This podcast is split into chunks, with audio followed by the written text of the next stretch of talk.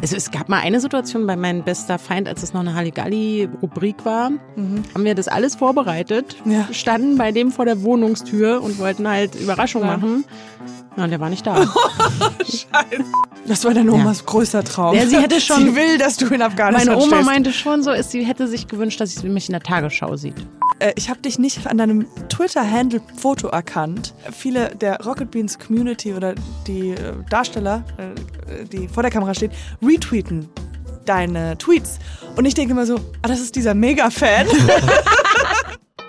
Anja Ressler, 34 aus Berlin, TV-Redakteurin im Internet.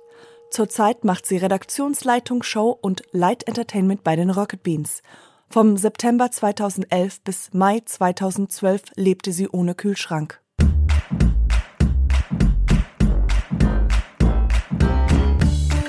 Nie gehört, der Podcast, der dir eine Stimme gibt. Präsentiert von Gallery Voice Halstabletten. Gallery Voice, besser gut bei Stimme. Mi, mi, mi, Und cheers. Gallery Voice. nee, das ist Cheers. Ja, ich finde das Zeug geil. Ich kann da. Ähm, Benutzt du es wirklich? Ja, ich benutze es zu Gamescom. Ah, ja, können wir kurz da reinsteigen? Ja. Das ist eigentlich ein guter, fließender, guter das können wir, Das erzähle ich ohne Probleme sehr gerne. Dass uns dieses Zeug jedes Jahr im August die Stimme rettet. Was musst du denn da bei der Gamescoms machen oder wie lange musst du denn da erzählen?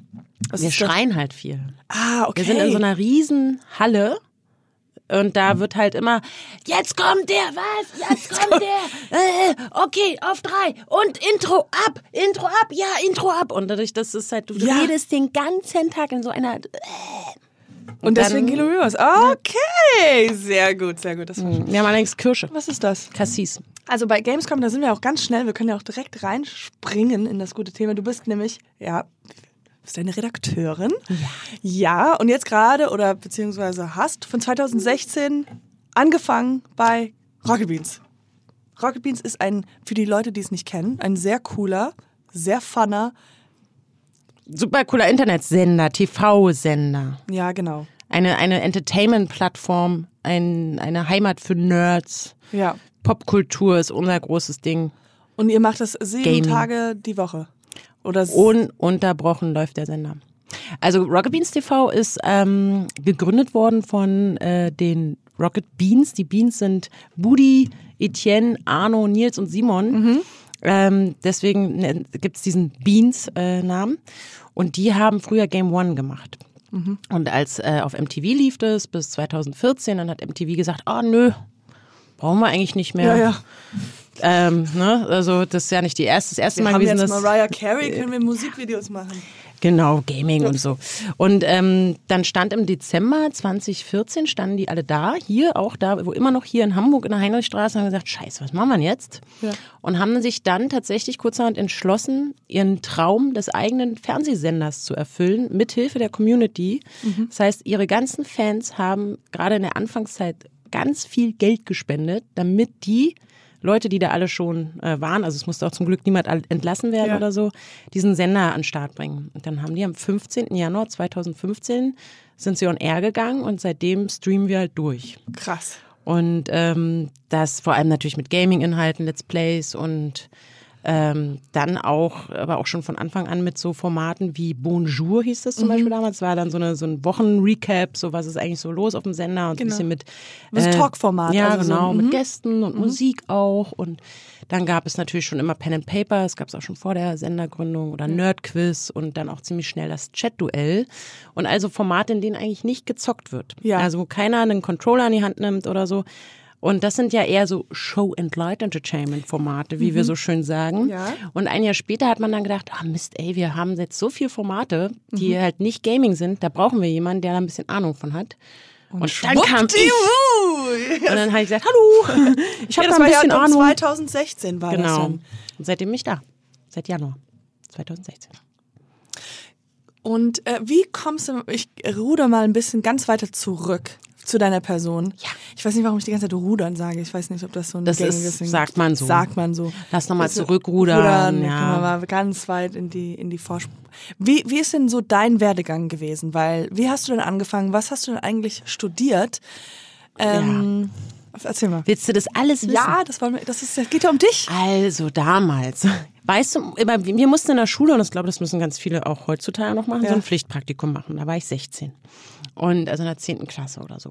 Und ähm, ich weiß es nicht mehr. Und dann bin ich, habe ich mich damals beim FAB Fernsehen aus Berlin, das ist so ein Regionalfernsehsender, so ein kleiner Privatfernsehsender Ja. gewesen, beworben und bin da meine zwei Wochen hingegangen und habe in den zwei Wochen gemerkt, ah, scheiße, ist schon geil.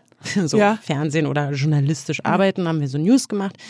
Und ähm, zwei, nee genau, dann als ich das Abi gemacht habe, Ja. da habe ich dann wieder da angefangen, aber diesmal richtig FA, wie heißt das? FAB. Das gibt's Fernsehen aus Berlin ist leider pleite gegangen. Oh nein. Und ähm, dann wollte ich immer Journalistik studieren und dachte, boah, geil, dann gehe ich dann nach Leipzig, weil die da den coolsten Journalistikstudiengang haben, den man sich so wünschen kann. Und da waren auch so ein paar ehemalige Studenten, die ich ganz cool fand, Journalisten aus, der, aus Tageszeitung und so weiter.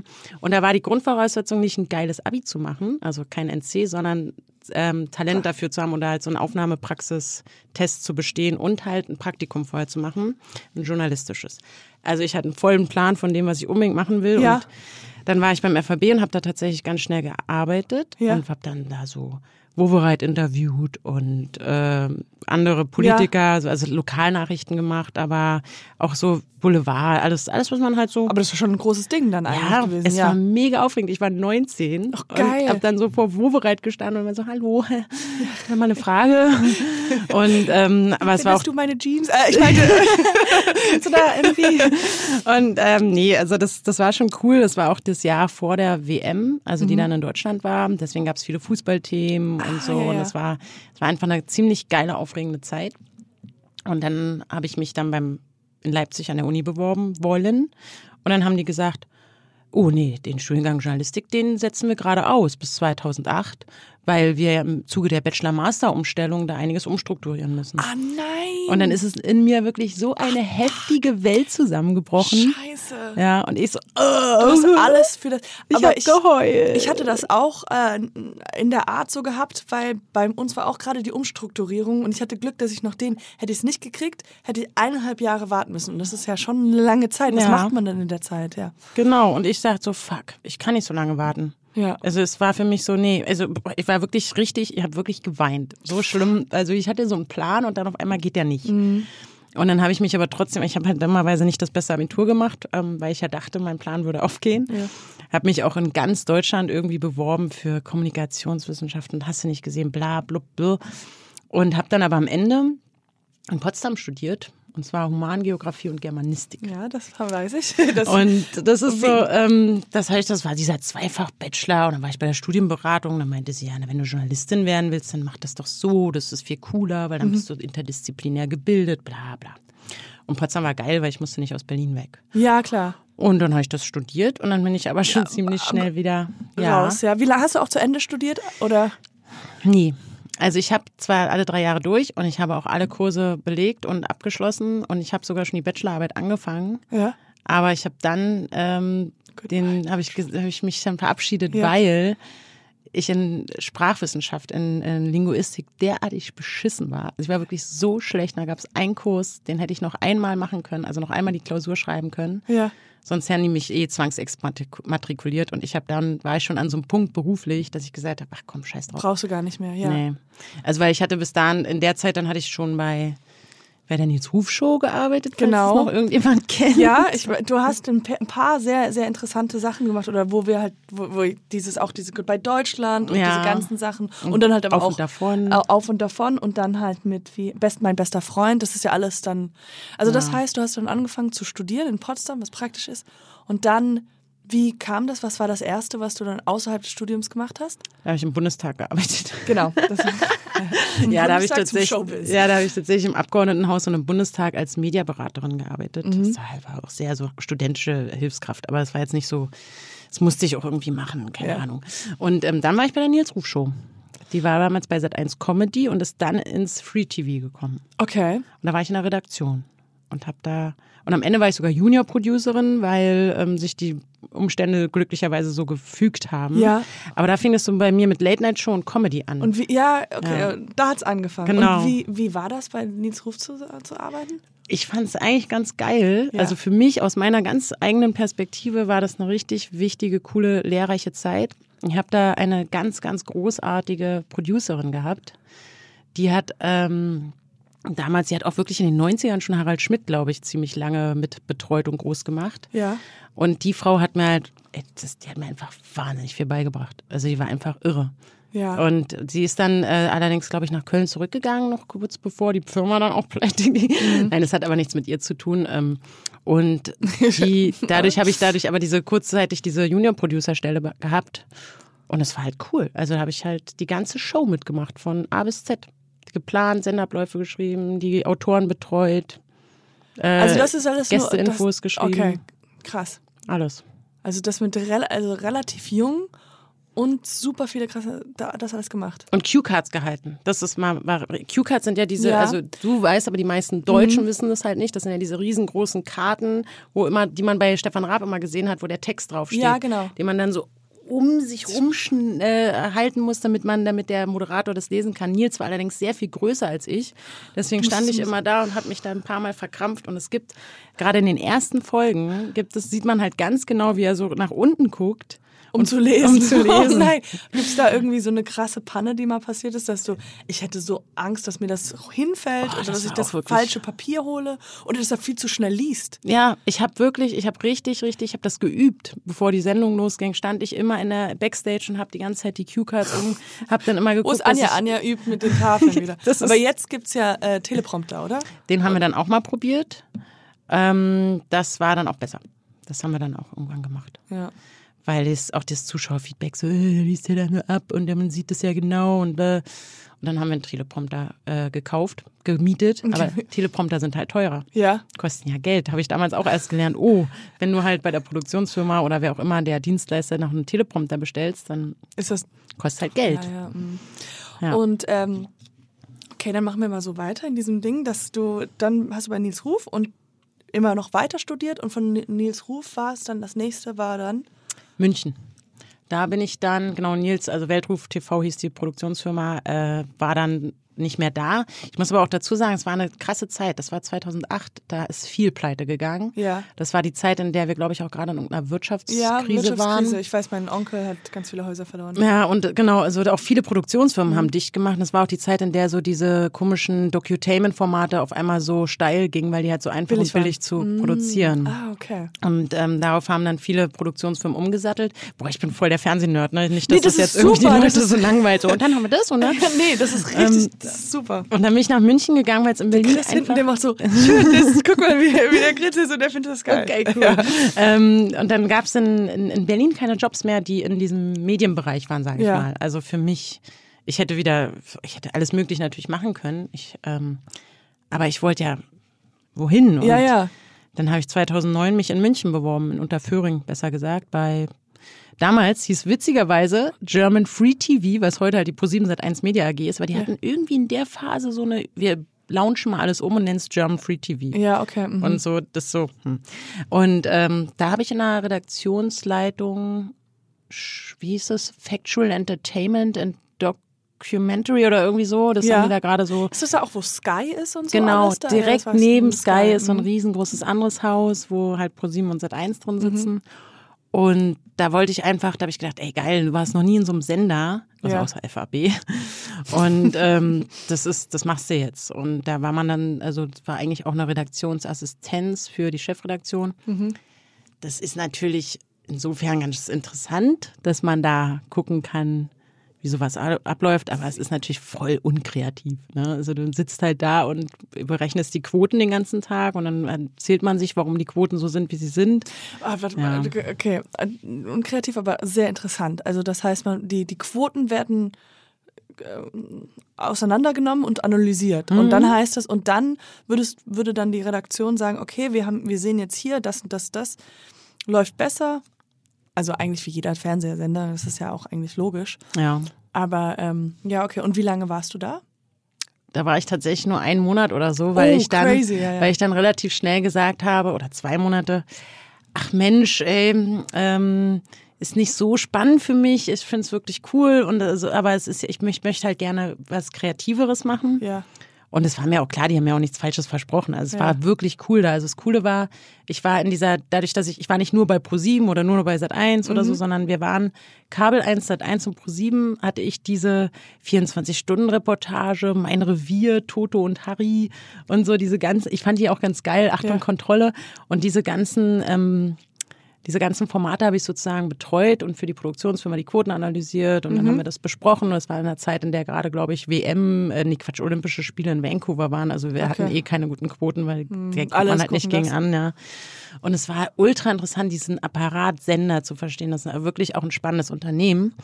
Und ähm, habe dann aber gesagt, naja, irgendwie habe ich das Gefühl, ich habe jetzt alles so mitgenommen. Habe ich jemanden getroffen, äh, der da auch in Unterführung bei Endemol gearbeitet hat. Damals es nur Endemol. Und ähm, dann haben wir das ausmachen können, dass ich da hin durfte. Ah, okay. Und es war auch cool. Also es war wirklich so, es hätte ich war jetzt ja auch, ich war jetzt, hatte jetzt keine wichtige Position, die man nicht ersetzen konnte. So, wir wissen, werden wir rausfinden, wie die Quoten sind. Diese eine Frau ist weg. Was machen wir Ja, denn? da gab es eine Software, die man jeden Morgen halt Ja, ja. angeschmissen hat von der GfK und so. Das ist also alles, also alles gut. Und dann ähm, habe ich aber diese Chance bekommen, weil ich den äh, kennengelernt habe bei einem Pitch und so weiter. Und dann, ich fand sowieso irre toll, wie Menschen mich immer irgendwie gefördert haben. Also Ja. die waren wirklich so, ja toll, machst einen tollen Job oder hier und mach mal noch so und hm. Und dann habe ich den kennengelernt, hat gesagt, Mensch, so jemand wie du, den könnten wir gebrauchen. Du, du, du. Und dann Und dann bin ich in München länger geblieben, als ich wollte. Dann habe ich ein Urlaubssemester eingelegt und habe gesagt, ach, ich finde, ich habe jetzt hier wieder neue berufliche Herausforderungen. Ja.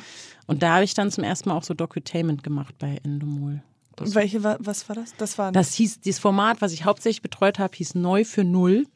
Das lief auf Kabel 1. Da ging es darum, es war ein sogenanntes Makeover-Format. Also äh, jemand kommt irgendwo nach Hause und sagt, Mensch, hier sieht's ja schlimm aus, ich renoviere mal. und, dann kommen die Leute und Genau, und wir hatten aber neu für null, weil eben das war die Zeit, in der die Leute keine, kein Geld hatten. Und wir wollten mit diesem Format zeigen, mit wenig Geld trotzdem die Wohnung irgendwie so wieder how- herzurichten. how- ja, do it yourself. Genau. kind.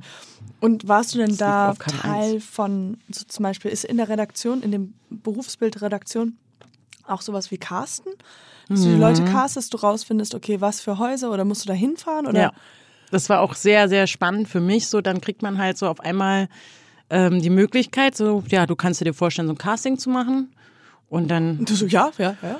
okay, was muss ja, klar, mache ich. Und dann gibt's auch, ähm, da muss man es auch selber drehen, was ich halt schon cool fand. Gerade wenn man in einer, in einer, in einer Entwicklung ist und noch gucken und was will man und so. Auch nicht, dass ich die Formate jetzt groß konsumiert habe. Wir haben damals auch We Are Family oder wie das hieß und meine Familie und ach, ich weiß gar nicht mehr genau, wie das als hieß, so RTL-Sachen.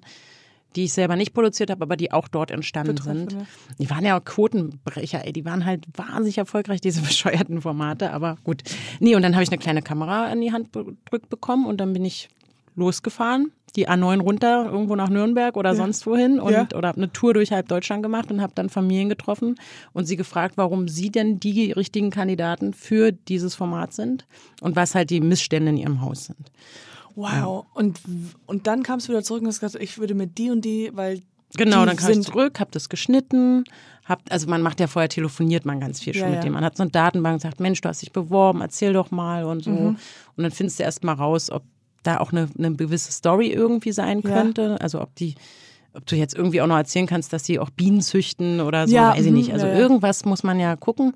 Oder was halt vor allem das Problem ist, also man will denen ja auch, also wirklich, das war zumindest mein Anspruch, wir wollten denen ja auch helfen. Ja, Wollten mhm. halt wirklich gucken, Mensch, ist das eine Familie, die vielleicht wirklich kein Geld hat und deswegen ähm, wirklich auch die wir Unterstützung braucht und so. Genau, also es war uns auf jeden Fall wichtig und dann hat man merkt, festgestellt, okay, das ist cool, dann hat man Fotos und so Treatment gemacht und dann fährt man halt hin, filmt das alles ab, dann schneidet man das schön zusammen, dann geht man zum Sender und sagt, guck mal, das ist die Familie Meier Ja. und ähm, die haben folgendes Problem. Bienenzucht.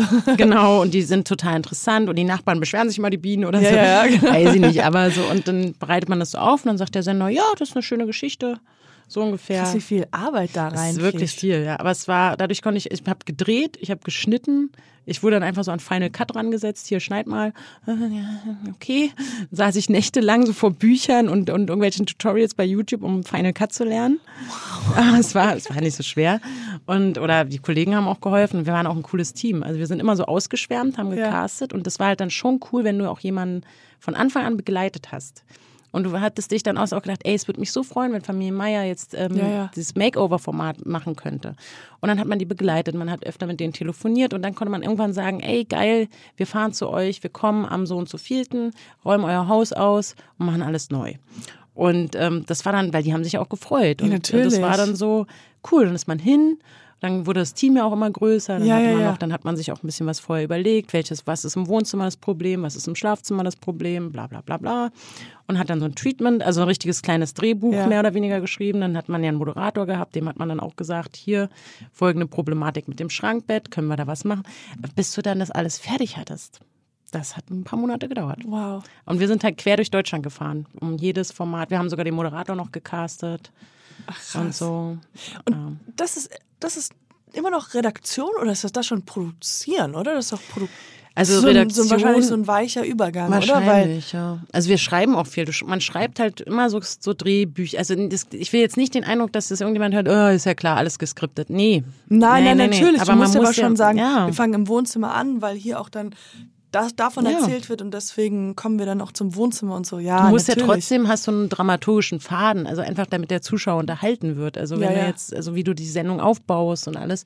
Und das schreibt man auch und das recherchiert man auch. Also man recherchiert dann auch selber, wie kannst du ein Polster selber wieder frisch aufpolstern oder Nein, aber das, was. das wirklich? Ja, ich habe alles, wir haben alles gemacht. Also nicht ich alleine, aber unser Team hat alles selbst recherchiert und gemacht und getan.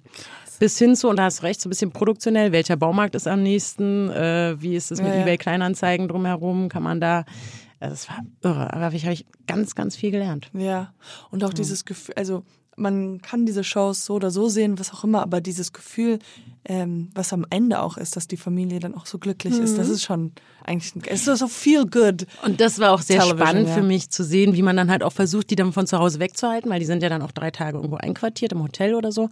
Und dann kommen sie halt und dann musst du das ja auch mit der Kamera und dem ganzen Team so planen, Dass die Reaktionen gesehen genau, werden, ja. dass du dann halt hin, dass du, die machen die Tür auf und du willst halt sehen, genau den Moment, wo sie sich freuen oder vielleicht auch nicht freuen. Und ähm, das muss man dann halt Ah, auch. Sieht nett. Ich fand's irgendwie. Ich fand's vorhin schöner, aber egal. Naja, kann Naja. man, habt ihr meine Möbel noch? Aber die habt ihr Ja, noch, ne? Ja. Und ähm, also das ist, ähm, das war schon auch dann schon cool, also zu sehen, dass wir vor allem, also für dieses Format zumindest, ähm, das auch alles so real gehalten haben. Und da hat man sich auch gefreut. Dann hat man am Ende des Tages abgedreht. Also Drehschluss ist ja immer so ein geil, Mhm. Ja, ja, Drehschluss, alles im. Kasten. Dann trinkt man halt noch ein Likörchen und dann packt man wieder ein, fährt zur nächsten Familie und dann hat man eine ganze Staffel produziert. Krass. Äh, das ist, es gibt ja ein paar Fun Facts von dir, das weißt du Oh, bestimmt auch. Fun aber Facts. da wollte ich nur, da kommen wir später nochmal drauf hin. Aber ein Fun Fact ist, du kannst ein Billigregal innerhalb von 8,5 Minuten aufbauen. Ist das in der Zeit, wo du das gelernt hast? Oh mein Gott, dieser Fun Fact. Ich weiß, dass ich das schon mal irgendwo erzählt habe, aber das ist schon Jahre her. We weißt du die Geschichte noch? Ja, die hat Okay. was mit Nils Ruf zu tun. Ah, siehst du, da sind wir direkt in derselben Suppe. Das war Nils, ähm, als es vorbei war, also Nils und ich, wir haben uns auch nach ähm, dem ganzen Nils Ruf Show Ding und bla auch gut verstanden und haben auch noch zusammen Formate entwickelt. Ah, okay. Und haben auch damals tatsächlich zum ersten Mal über so Internetformate gesprochen. Da gab es ein Portal, es hieß Streamin, aber egal, das ist alles ewig her, aber das war ganz cool. Dann haben wir uns ab und zu mal so zum Development getroffen. Und ähm, da haben, hat er irgendwann mal so, sich warum auch immer, sehr viele Billigregale bestellt. Mhm. Und da habe ich gesagt, ja, ich helfe dir. Und ähm, dann haben wir halt was, was, was hat er denn mit dem ich weiß nicht, ich glaube, er hatte sehr viele Bücher, der hat ganzen irgendwas Awards. in seiner Wohnung neu und, und diese Wohnung war voll mit diesen Regalen. Ja. Und dann habe ich dann in der Zeit, ich irgendwie, ich weiß nicht, und ich habe dann einfach, wir haben dann so eine Challenge draus gemacht, besonders schnell Billigregale? Billigregale aufzubauen. Ah, 8,5 Minuten. Also das ist schon sehr, sehr gut. Also ich, das, irgendwann ist es so routiniert gewesen, also alles klar, ich wusste an, einfach ganz genau Schritt für Schritt, was zu tun ist. Man macht schon die Packung auf und packt sich dann die Teile so hin. Ist das eine Show? ich frage mich, na, da fehlt noch einiges. Ja? jetzt um, um nochmal zu beweisen, dass ich wirklich ein Fernsehnerd bin. Es gab mal bei Wetten das als äh, Wetteinsatz vor tausend Jahren, ich weiß nicht mal welcher Promi das war. Ach so. Ähm, aber da gab es mal, wenn du diese Wette verlierst, dann musst du äh, Billigregal aufbauen. Mhm. Und da habe ich gesehen, das ist wirklich sehr langweilig. also, das ist, diese Person hat also die Wette verloren. Ich weiß nicht, das war irgendeine männliche, prominente Person. Und du siehst halt, es ist so, diese Person verzweifelt. Also du merkst auch, wie halt wirklich, wie man auch einfach keinen Bock mehr hat, Ja, ja. dem zuzusehen, was ist. Einfach. Es, es klingt witziger, als es ist. Ja, ja, aber nee, wie du es gerade erzählt hast, ja. dieses und dann habe ich gemerkt, naja, das ist nicht interessant. Nee. Ich habe letztens, ich habe ja, ich verfolge dich ja, aber es wird, äh, ich habe dich nicht an deinem Twitter-Handle-Foto erkannt. Ich habe dich nicht, einfach nicht erkannt, weil du irgendwas hältst. Oder das ist Nee, ich mache so einen SpongeBob. 90er Daumen, so einen, Ja? so einen, so einen schönen Daumen nach oben. Ja. Und ich habe so einen Mumu-Cap oben äh, auf dem Kopf Genau. auf, von diesen Mumu-Bonbons. Und ja, Ja. und ich habe dich nicht, man erkennt dich nicht sofort, aber ähm, viele der Rocket Beans Community oder die äh, Darsteller, äh, die vor der Kamera stehen, retweeten deine Tweets. Und ich denke immer so, ah, das ist dieser Mega-Fan. den sie immer retweeten, weil sie denken so, ja komm, geben wir dir mal einen Shoutout. yeah, that's me. Aber es ist, das ist die Redaktion. Äh, ja, das habe ich mal gemacht. Das ist ähm, im 2016 haben, war der Jan Böhmermann mal bei uns zu Gast. Und offensichtlich ähm, gibt es dieses Gerücht, ich habe keine Ahnung, wie es zusammenhing. Also Jan und Larissa waren auch da und ähm, für Chat-Duell. Ja. Und irgendwie hatten wir deswegen wahnsinnig viel von so Mumu-Kram, diesen Kaubonbons. Ich, irgendwann scheint muss er gesagt haben, dass er es toll findet. Keine Ja, okay, Ahnung. und ihr das- Und da haben die uns so Caps zugeschickt. Und da habe ich diese Cap aufgesetzt, weil ich das schon funny fand. So und, dann so, ne? und dieses Foto ist halt auch schon vier, fünf Jahre alt. Aber ich glaube, die coolen, die coolen sind immer die, die die äh, Profilbilder nie ändern.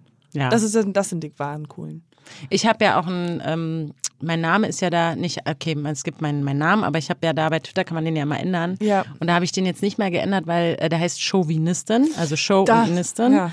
Weil, Riesenfan, Chauvinist. genau, weil Andreas gesagt hat, Andreas mein äh, Mitarbeiter, Freund und Moderator bei Rocket Beans TV, ähm, hat auch einen Podcast, sag ich mal hier an der Ja. Stelle, mit Lars und so, heißt Reflex. Reflex. Ähm, und der hat gesagt, er findet das so toll, den Namen. Und es passt so toll, so gut. Er findet das irgendwie, deswegen habe ich es nie wieder geändert. Ich habe früher jeden Monat diesen Namen geändert. Ah, okay, und jetzt ist, er- bleibt er da. Ja. Ja. wenn jemand dir ein gutes Kompliment macht. Oder Ja. das, Danke, Andreas. danke, Andreas, an dieser Stelle. Ähm, kommt, kommst du öfters oder ist das manchmal so, dass du so auf, wie wir gerade bei diesem Billy-Regal haben, so könnte das eine Show sein, ist das öfters so Gedanken, dass du so hast, ah, das könnte eigentlich was, was werden oder wo, wo du schon von vornherein weißt, das kann gut funktionieren, das kann nicht so gut funktionieren oder das ist eher etwas, was man live machen könnte oder eher was vorproduzieren. Ja, mittlerweile ist es, ähm, habe ich mich da, bin ich da ziemlich gut drin. Ja. So diese, also ich habe automatisch diese Gedanken. Irgendwas ist, also wie du es gerade beschrieben hast, und dann denkt man so, ah, könnte, das, könnte man das irgendwo einbauen? Mhm. Könnte man das irgendwo vielleicht sogar größer gestalten? Kann man damit Leute unterhalten? Genau, ja. und vor allem das Rocket Beans Publikum. Und jetzt ist es aber, hat sich so verändert, dadurch, dass ich ja Chefin bin Ja. und immer alle mit ihren kreativen Ideen zu mir kommen, ob das nicht nur intern, sondern auch viele externe, die mir E-Mails schreiben im Forum oder so. Oder die man irgendwo trifft und einem, mit einem dann austauschen wollen und sagen, hey, ich habe mal überlegt, man könnte ja. Ja. äh. Und mittlerweile bin ich so, hat sich das so gedreht, dass ich immer eher, also dass ich fast so ein bisschen, ja, wie soll ich das sagen, dass ich immer eher, dass ich es so krass hinterfrage. Immer so, ja, okay, gute Ja, Idee. klar. Aber hast du dieses Kriterium, dieses Kriterium, dieses Kriterium, überleg nochmal hier, überleg nochmal da. Ja, Ja. da bin ich manchmal, ärgere ich mich auch über mich selbst, dass ich mich manchmal kreativ dann so einschränke. Also wir haben, wir haben ein paar Mitarbeiter, die kommen, ey, ich habe ein lustiges Wortspiel, lass mal eine Show draus machen. Ja, ja. Und dann ich so, ja, das ist ein super tolles Wortspiel, aber da ist es ja jetzt noch keine Show. Ja, natürlich. Doch, da ist was, da steckt was drin. Ich so, na cool, dann denk doch drauf rum. Und dann ist es Ja, so, ja. mm, Aber ja. ich glaube, das ist ganz normal oder organisch, dass das passiert, dass nach, wenn man so lange da arbeitet und auch so eine hohe Position hat, wo du sofort weißt, wie was funktioniert.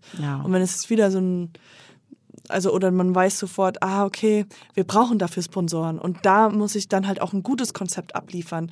Also wenn Ja. ich diese Sponsoren brauche und so. Und das kann jetzt nicht beim Wortspiel irgendwie reichen. Ja, eben, also ja- das Coole ist wirklich, dass wir auch in einer Community, dann kommt, kommt ganz viel Feedback und die wollen ja auch nicht sagen, hey, ich habe jetzt hier gerade eine neue Show erfunden. Mhm. Ähm, aber manchmal kommt so, so wichtiges Input, also irgendwie so eine kleine Stellschraube, die man dann entweder unter den YouTube-Videos oder noch mehr im Forum oder sogar im direkten Austausch bei Treffen irgendwie erfährt. Dann sagen die sowas wie, oh Gott, mir fällt jetzt ja nicht das beste Beispiel ein, aber es kommt wirklich dann so ein kleiner An Impuls, so, Mhm. ja, da, ähm, Bild unschön. Ja, hast du auch mitgewirkt? Mhm. Ah, Hatten ja, wir ja. jetzt geschowschaffelt. Und dann kommt einer und schreibt, ja, wieso machten ihr das nicht ähm, mit einer Deckenkamera oder so, was wir sogar auch überlegt Ja. hatten. Und dann sagt man sich, ah ja, geil, eigentlich eine gute Idee. Ja. Das frage ich mal. Dann gehe ich sofort auf einen kurzen Dienstweg zu meinem Regiemenschen und frage, ob das möglich ist oder Ja. bla, oder ob wir irgendwie ein Voting verdeckt machen oder so kleine Inputs, die dann immer noch so eine Stellschraube sind. Das ist schon geil. Das ist schon sehr cool. Und das Ja. ist halt der große Unterschied zwischen Fer also solchen Formaten, glaube ich, oder? Also, weil ich kenne das bei Lux und Wunder, die auch schon mal hier zu Gast waren. die da sind auch toll. da ähm, schreibt die, was- schreiben die manchmal was rein und die nehmen einfach die Witze und machen daraus einen Sketch oder so. Das ist Also doch Hammer, es ist halt einfach, du kannst halt ganz Ja. schnell und bist halt so eher beweglich, glaube ich, als so ein, als wie so ein großes oder Fernseher, wo, wo es vielleicht ein bisschen schwieriger ist, wo man halt, also beim öffentlichen Fernsehen weiß ich, wahnsinnig schwierig, da was zu bewegen, weil man durch so viele Instanzen gehen muss. Und man muss halt immer viele Regeln beachten. Ja, genau, das öffentlich-rechtlichen, gibt's ja auch. Also muss man generell, wenn man eine Sende, also das müssen wir auch. Es gibt einen Rundfunkstaatsvertrag und man hat mit der Sendelizenz gewisse äh, Verpflichtungen und mit Jugendschutz und Ja. es gibt ja so viele Regeln und Regelbücher, die man irgendwie immer bei, auch bei der Konzipierung halt irgendwie beachten muss. Mhm. Und ähm, deswegen, das ist, das ist egal, wo im Fernsehen halt glaube ich, immer ein bisschen schwieriger. Und dann kommt einer und sagt, nee, das können wir ja nicht machen, weil das, Das sind oder, doch alles Kinder. Das ja, ist, oder wir, wir haben doch schon eine Sendung, wo das und das passiert. Ah, fuck, wusste ich nicht. Und Ja. naja, egal, dabei gibt's ganz das Recht. Das ist bei uns natürlich komplett anders. Wenn, äh, hast du diese Show zum Beispiel, ähm, die Flummi-WM, Flummi Open. Flummi Open, Mhm. da warst du Redaktions, ähm, Obermensch sag ich schon. Ja, wenn heutzutage sagen wir immer Creative Director. Creative Director. Das oder ist vielleicht ein ganz Executive, Executive Producer, Producer, oder sowas. yes. Ja. Ähm, Äh, ke- ich, das ist wahrscheinlich super interessant äh, für Leute, weil äh, wenn du das mal ein bisschen erzählen willst, Sehr weil das so gerne. eine krasse, ausgedachte Sache ist und eigentlich ziemlich cool ist. Aber da muss ich sofort äh, ganz wichtig sagen, die Idee und die Ursprung äh, kommt ja von Jan Köppen und Lukas Gehner. Mhm, ja. Und äh, die beiden hatten das zum einmal veranstaltet 2011 in Berlin, so einfach als ohne Fernseh drumrum oder Show-Dings, sondern Freunde Genau. treffen sich zum Flummi spielen. Flummi spielen, das sind diese kleinen Go äh, Gummiding-Bälle. Genau, die Ja, springen, Flummis, die springen. Springbeile, Gummidinger, Bums, Teile da. Ja. Flummis, wie heißen die in Flum- Englisch nochmal? Jump, nee, doch, Ich glaube, nee. die heißen Ju- Flummis. Auch Ist das ein Flummi. deutsches Wort? Ja. Ähm, Und zwar ist das aus eine Mischung aus Flug und Gummi vielleicht. Ja. Okay. Sehr Oder Fl du- Fl Flying Gummi. Ja. Ich habe es ähm, vergessen, aber das ist tatsächlich eine coole Geschichte, weil Jan und Lukas hatten halt diese Sache und Jan ist vor allem ein guter Freund von, von Rock Beans TV, Mhm. ist immer mal wieder zu Gast, wenn er es schafft und unheimlich sympathischer Nerd auch. Ja. Also ähm, der passt einfach zu unserem Haus und fühlt sich bei uns, glaube ich, ganz wohl. Und hatte dann irgendwann mal gesagt, Mensch, als wir uns unterhalten haben, ich habe da mal was gemacht. Da denke ich immer, das wäre eigentlich die perfekte Show für euch. Ja. Also so vom Inhalt ist der halt so bescheuert und irgendwie so, das, das könnte zu uns passen. Und da haben Nils sogar und ich, oder wer auch immer, aber wir alle im Haus sofort gesagt, ja, boah, das wäre geil, wenn Ja. wir das machen könnten. Ja. Wer das jetzt gesehen hat, das war genau vor einem Jahr ungefähr, März 2019, also oder sich jetzt noch anschauen will, ist natürlich bei YouTube verfügbar. Ähm, der weiß, da ist, da steckt eine Menge Arbeit drin. Und ähm, das heißt, und das haben wir vorher auch gewusst, wir wollten es natürlich vor Publikum machen, wir wollten es unbedingt mit der Community machen. Und dann hieß es, ähm, ja, wir brauchen einen Sponsor. Ja. Den haben wir zum Glück gefunden damals auch.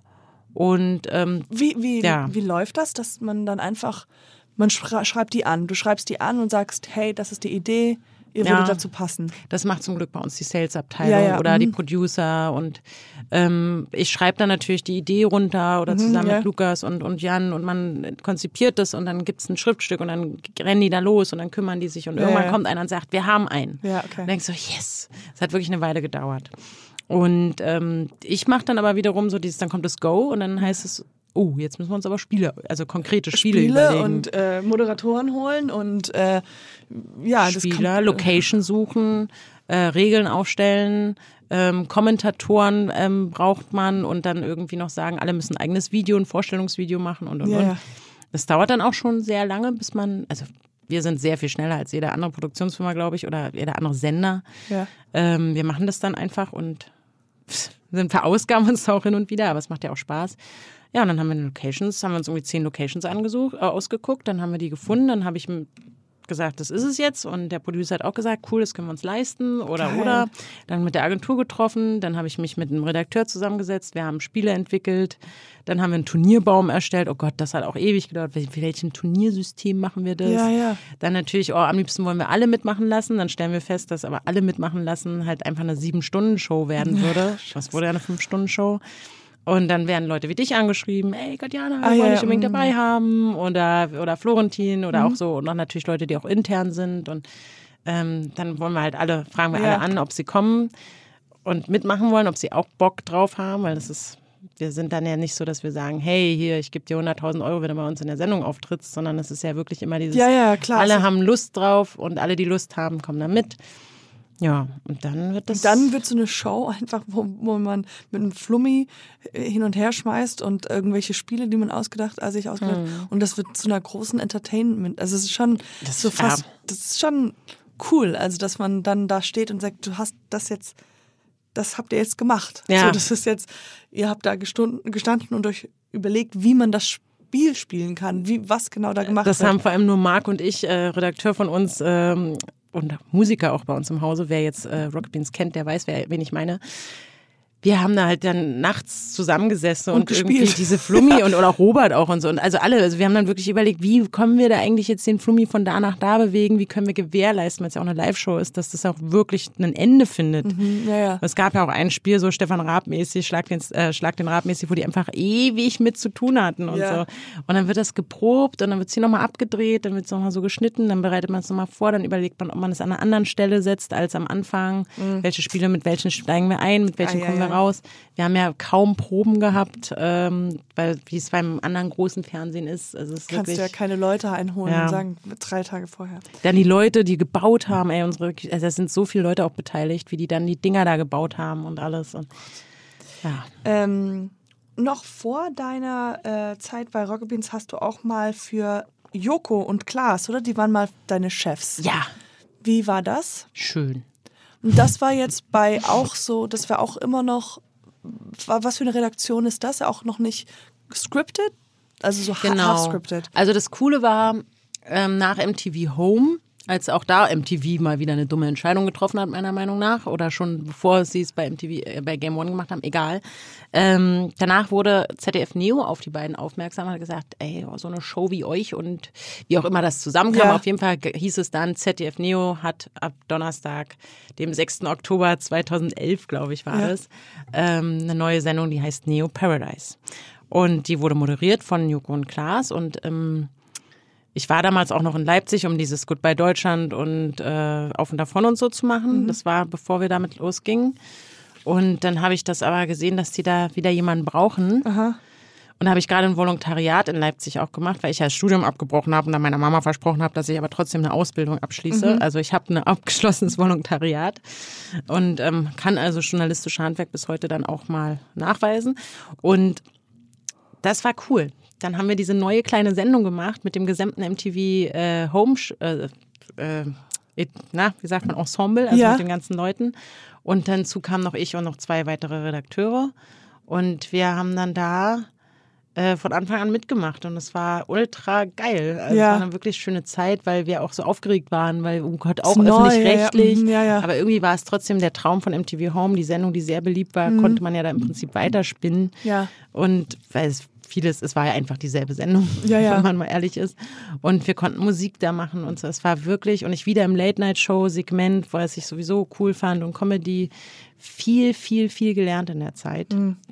Mit einem großartigen Team, mit meinem damaligen Chef, der ja eigentlich war ja mein Chef, der Thomas, der äh, Schmidti. Thomas Schmidt, ja. Mhm. Genau, also von dem habe ich in erster Linie alles gelernt und nicht von Joko und Klaas, aber sie waren trotzdem unheimlich tolle Kollegen und äh, ultra fleißig, Mhm. wahnsinnig engagiert, ey, was die in der Zeit alles auch gemacht haben.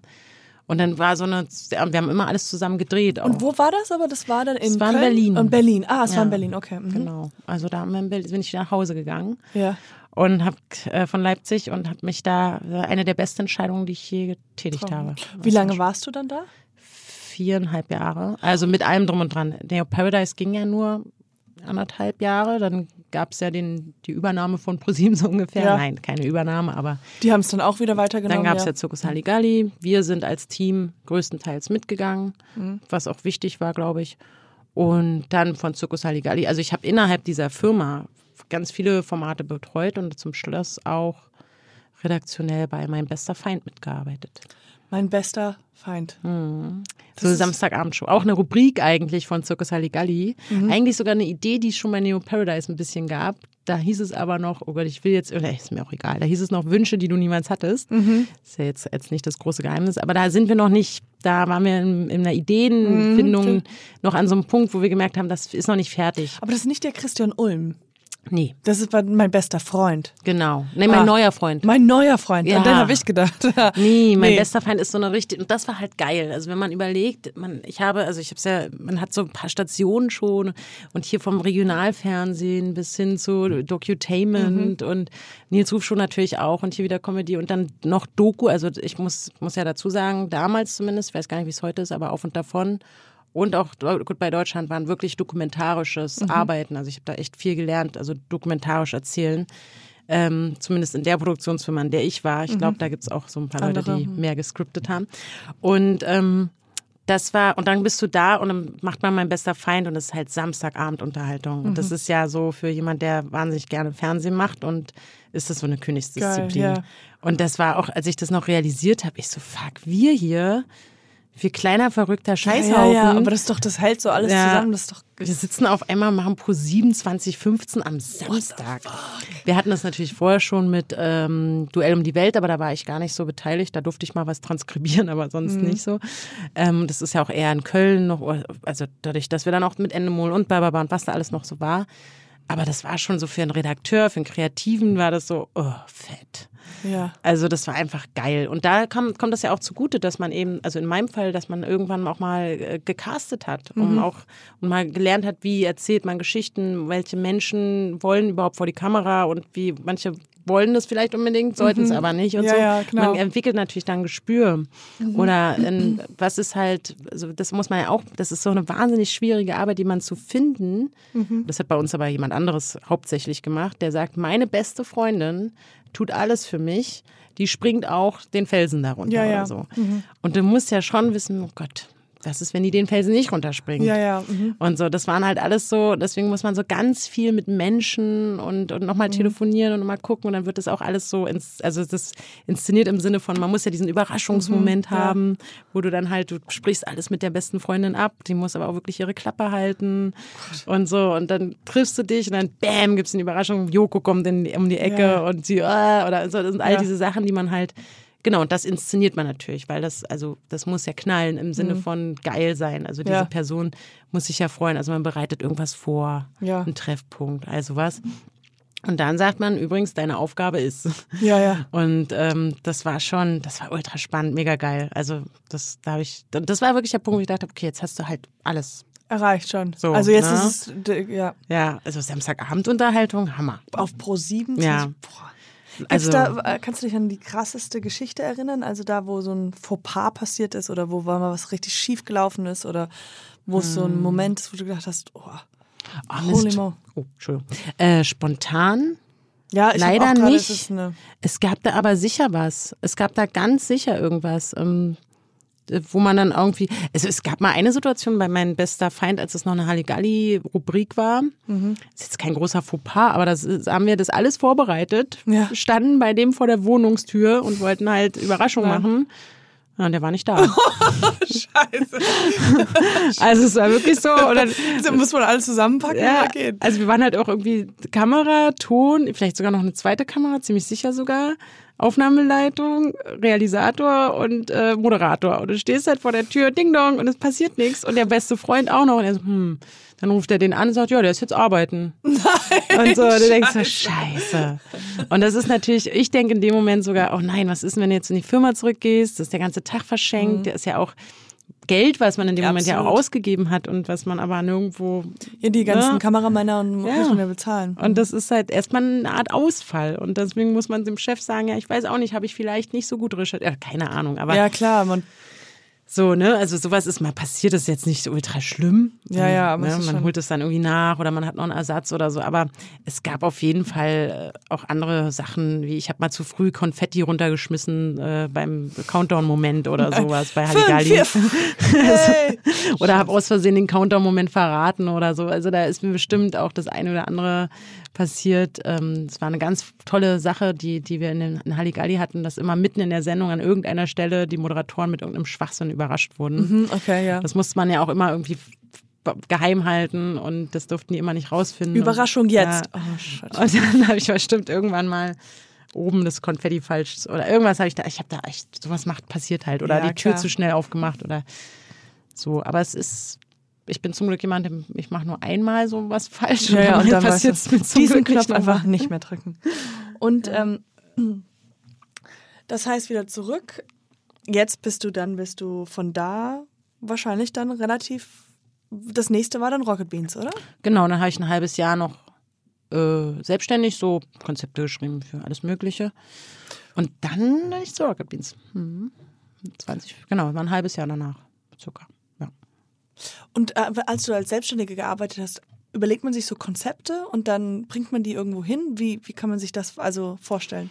Das war, also erstmal habe ich gedacht, geil, ich mache jetzt auch mal frei. Also ich habe wirklich einen richtig geilen Sommer gehabt, Ja. in dem ich einfach nur rumgelegen habe und gelesen habe und verreist bin und so. Und dann irgendwann war auch so, weil ich einfach sehr gerne arbeite, so ein Moment, wo ich dachte, boah, ich muss jetzt mal wieder irgendwas machen.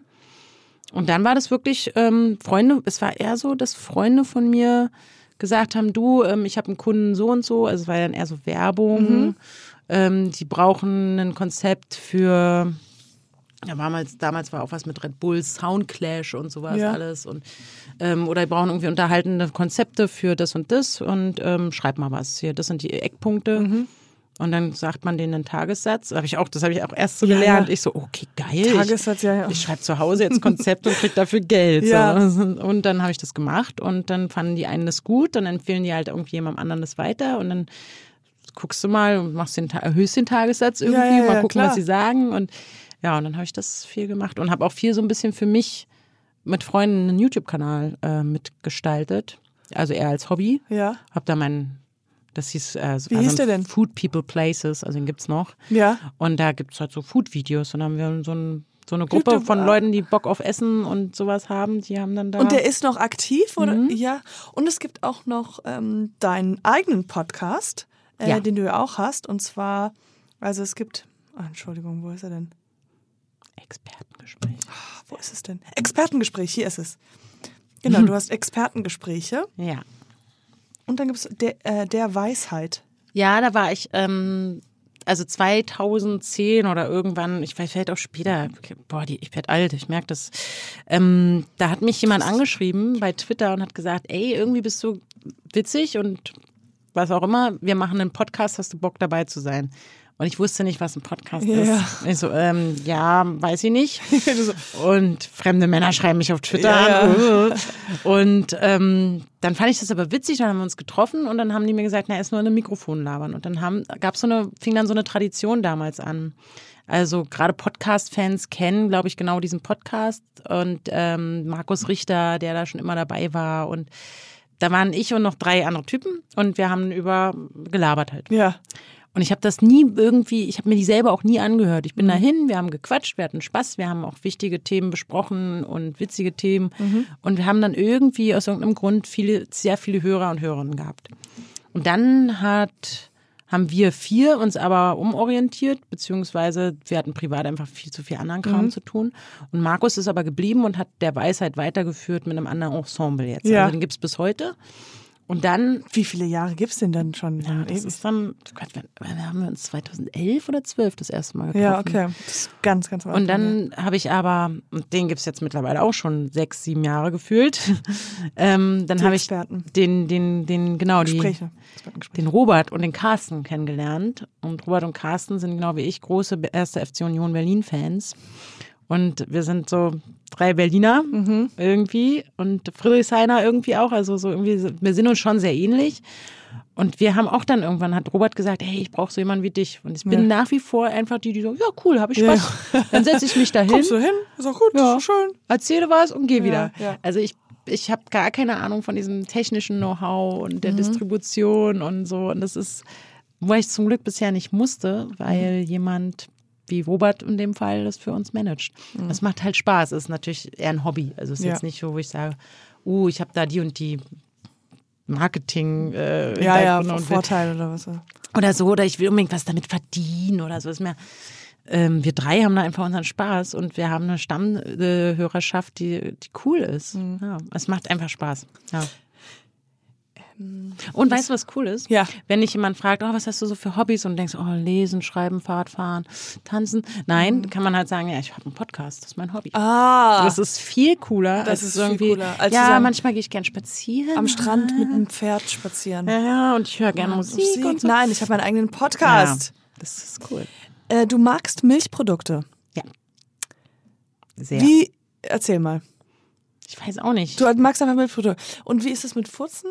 Kein Furzen. Nee, da habe ich gar keine Probleme. Ist das Wirklich? so? Hat man da Ich habe Probleme? ich hab mal, äh, ich glaube, ich habe diese Geschichte auch schon achtmal in diesem Podcast erzählt. Oder auch kein einziges Mal, ich weiß nicht. Meine Geschichten wiederholen sich nach einer Weile. Äh, ist, dass ich mal in einer Eisdiele gearbeitet habe und so viel Eis verkauft habe und gleichzeitig immer wieder die Eis, Eis genascht habe und daraufhin sehr oft furzen musste. Und dann wurde mir gesagt, das ist wegen ganzen Milch. Na, dann hast du so ein bisschen, bist du so ein bisschen. Int- äh, Ja. Laktose talentiert. Und ich bin genau das Gegenteil. Du bist Also ich bin sehr tolerant. Ich habe hab sogar Entzugserscheinungen, wenn ich nicht irgendwie, also wenn ich so ein paar Tage lang keinen Joghurt, Käse, Milch, irgendwas Das oder Eiran crazy. habe, dann merke ich so richtig, wie ich so ein, wie ich einfach richtig so Bock habe auf ein großes Glas kalte Milch oder so. Oder ein Eiran oder Oh ja, stimmt, du bist so ein Ayran-Trinker. Jetzt kommen wir aber zu der nächsten Frage. Du hattest von September 2011 bis Mai 2012 ein Gegenstand nicht. Was hattest du nicht? Alter, was meinst du, was könnte das sein? 2011? Ding, ding, ding, ding, ding, ding. September September, da bin ich gerade nach Berlin 2011. gezogen. Kein Kühlschrank. Du hattest keinen Kühlschrank. Ich hatte keinen Kühlschrank, das stimmt. Warum Okay. hattest du keinen Kühlschrank?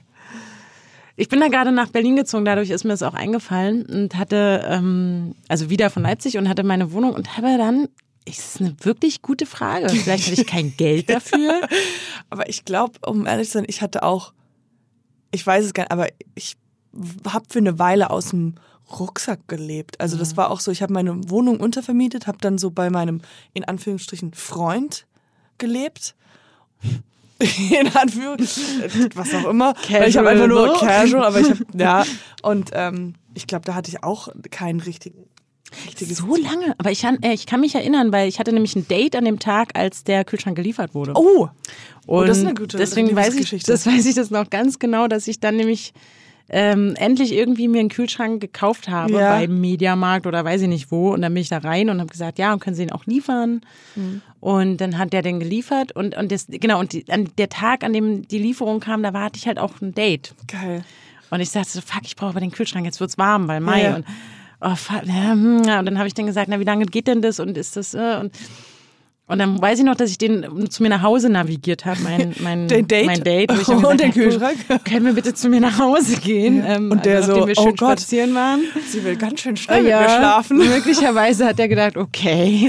Yeah, I'm getting Und- third base. Und ich so, ähm, genau, dann kam, dann kam so, weil ich wohnte auch, wohnte auch unterm Dach und dann kamen so zwei sehr muskulöse Männer, die dann irgendwie den Kühlschrank da hoch äh, wuchteten und ähm, ich dann auch irgendwie wahnsinnig aufgeregt war und mir das auch so peinlich war, während der da in meinem Zimmer saß, also in, in Gewartet. Zimmer und ich so, und kamen diese beiden Typen, die ich aber irgendwie auch ganz cool fand und dann habe ich mit denen noch gequatscht und haben die noch den alten, naja, und dann weiß ich nur, wie ich zurückgegangen bin, aber wir haben halt heftig rumgeknutscht. Ja, dann Und, hat sich's ja, gelohnt. Also, aber es war trotzdem so ein, ich kam damit nicht Geschichte. klar, so dieses, oh Gott, zu viel Testosteron auf meinen 40 Quadratmeter.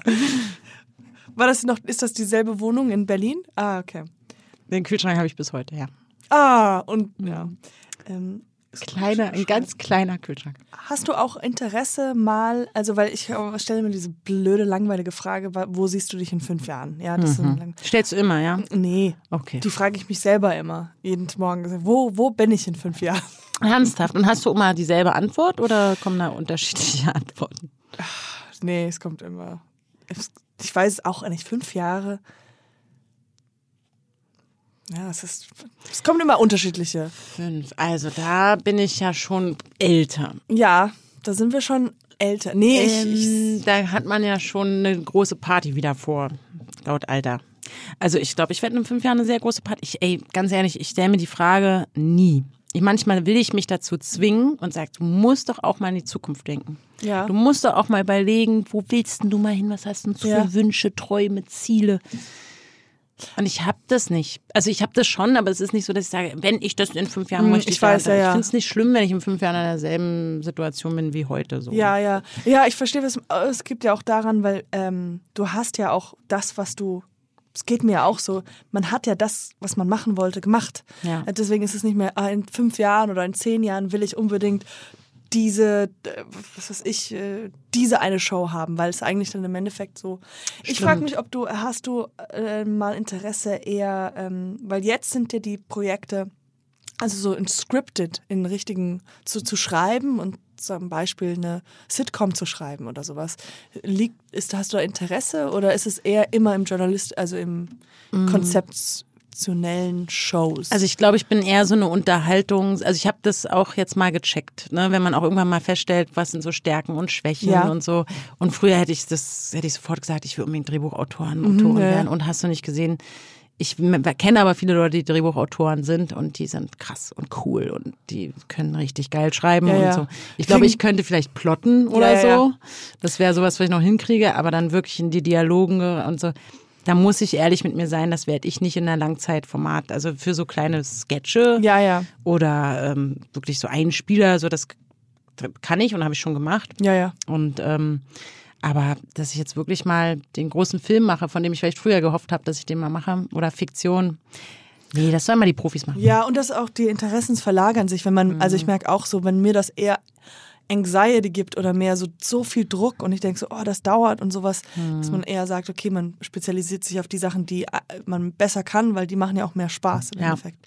Und das habe ich ja auch. Ich wollte ja wirklich Journalistin werden. Also ich wollte am liebsten politisch irgendwelchen oder aus irgendwie äh, Korrespondentin sein oder so. Ja. Und da habe ich dann auch gemerkt, naja, es gibt einfach Leute, die sind ziemlich, die sind wirklich krass. Aber Und du bist ja auch witzig, geil. deswegen wollen man ja auch das. Ja, danke.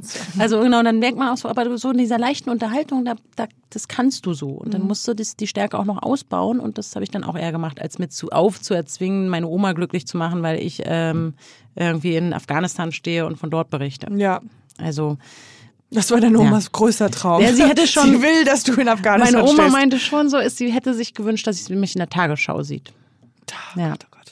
Ja, da muss man, das ist ein ganz anderer Typ. Ja, Das ist. Äh, habe ich dann auch Ja, gemerkt. das ist Mama, Oma, das ist. Und ah, das und was ist denn so ein, so ein, weil du hast ja am Anfang deine, deine Startlöcher hast du gemacht bei, wie heißt das nochmal, wie hieß der? FB Berlin? FAB. FAB Genau.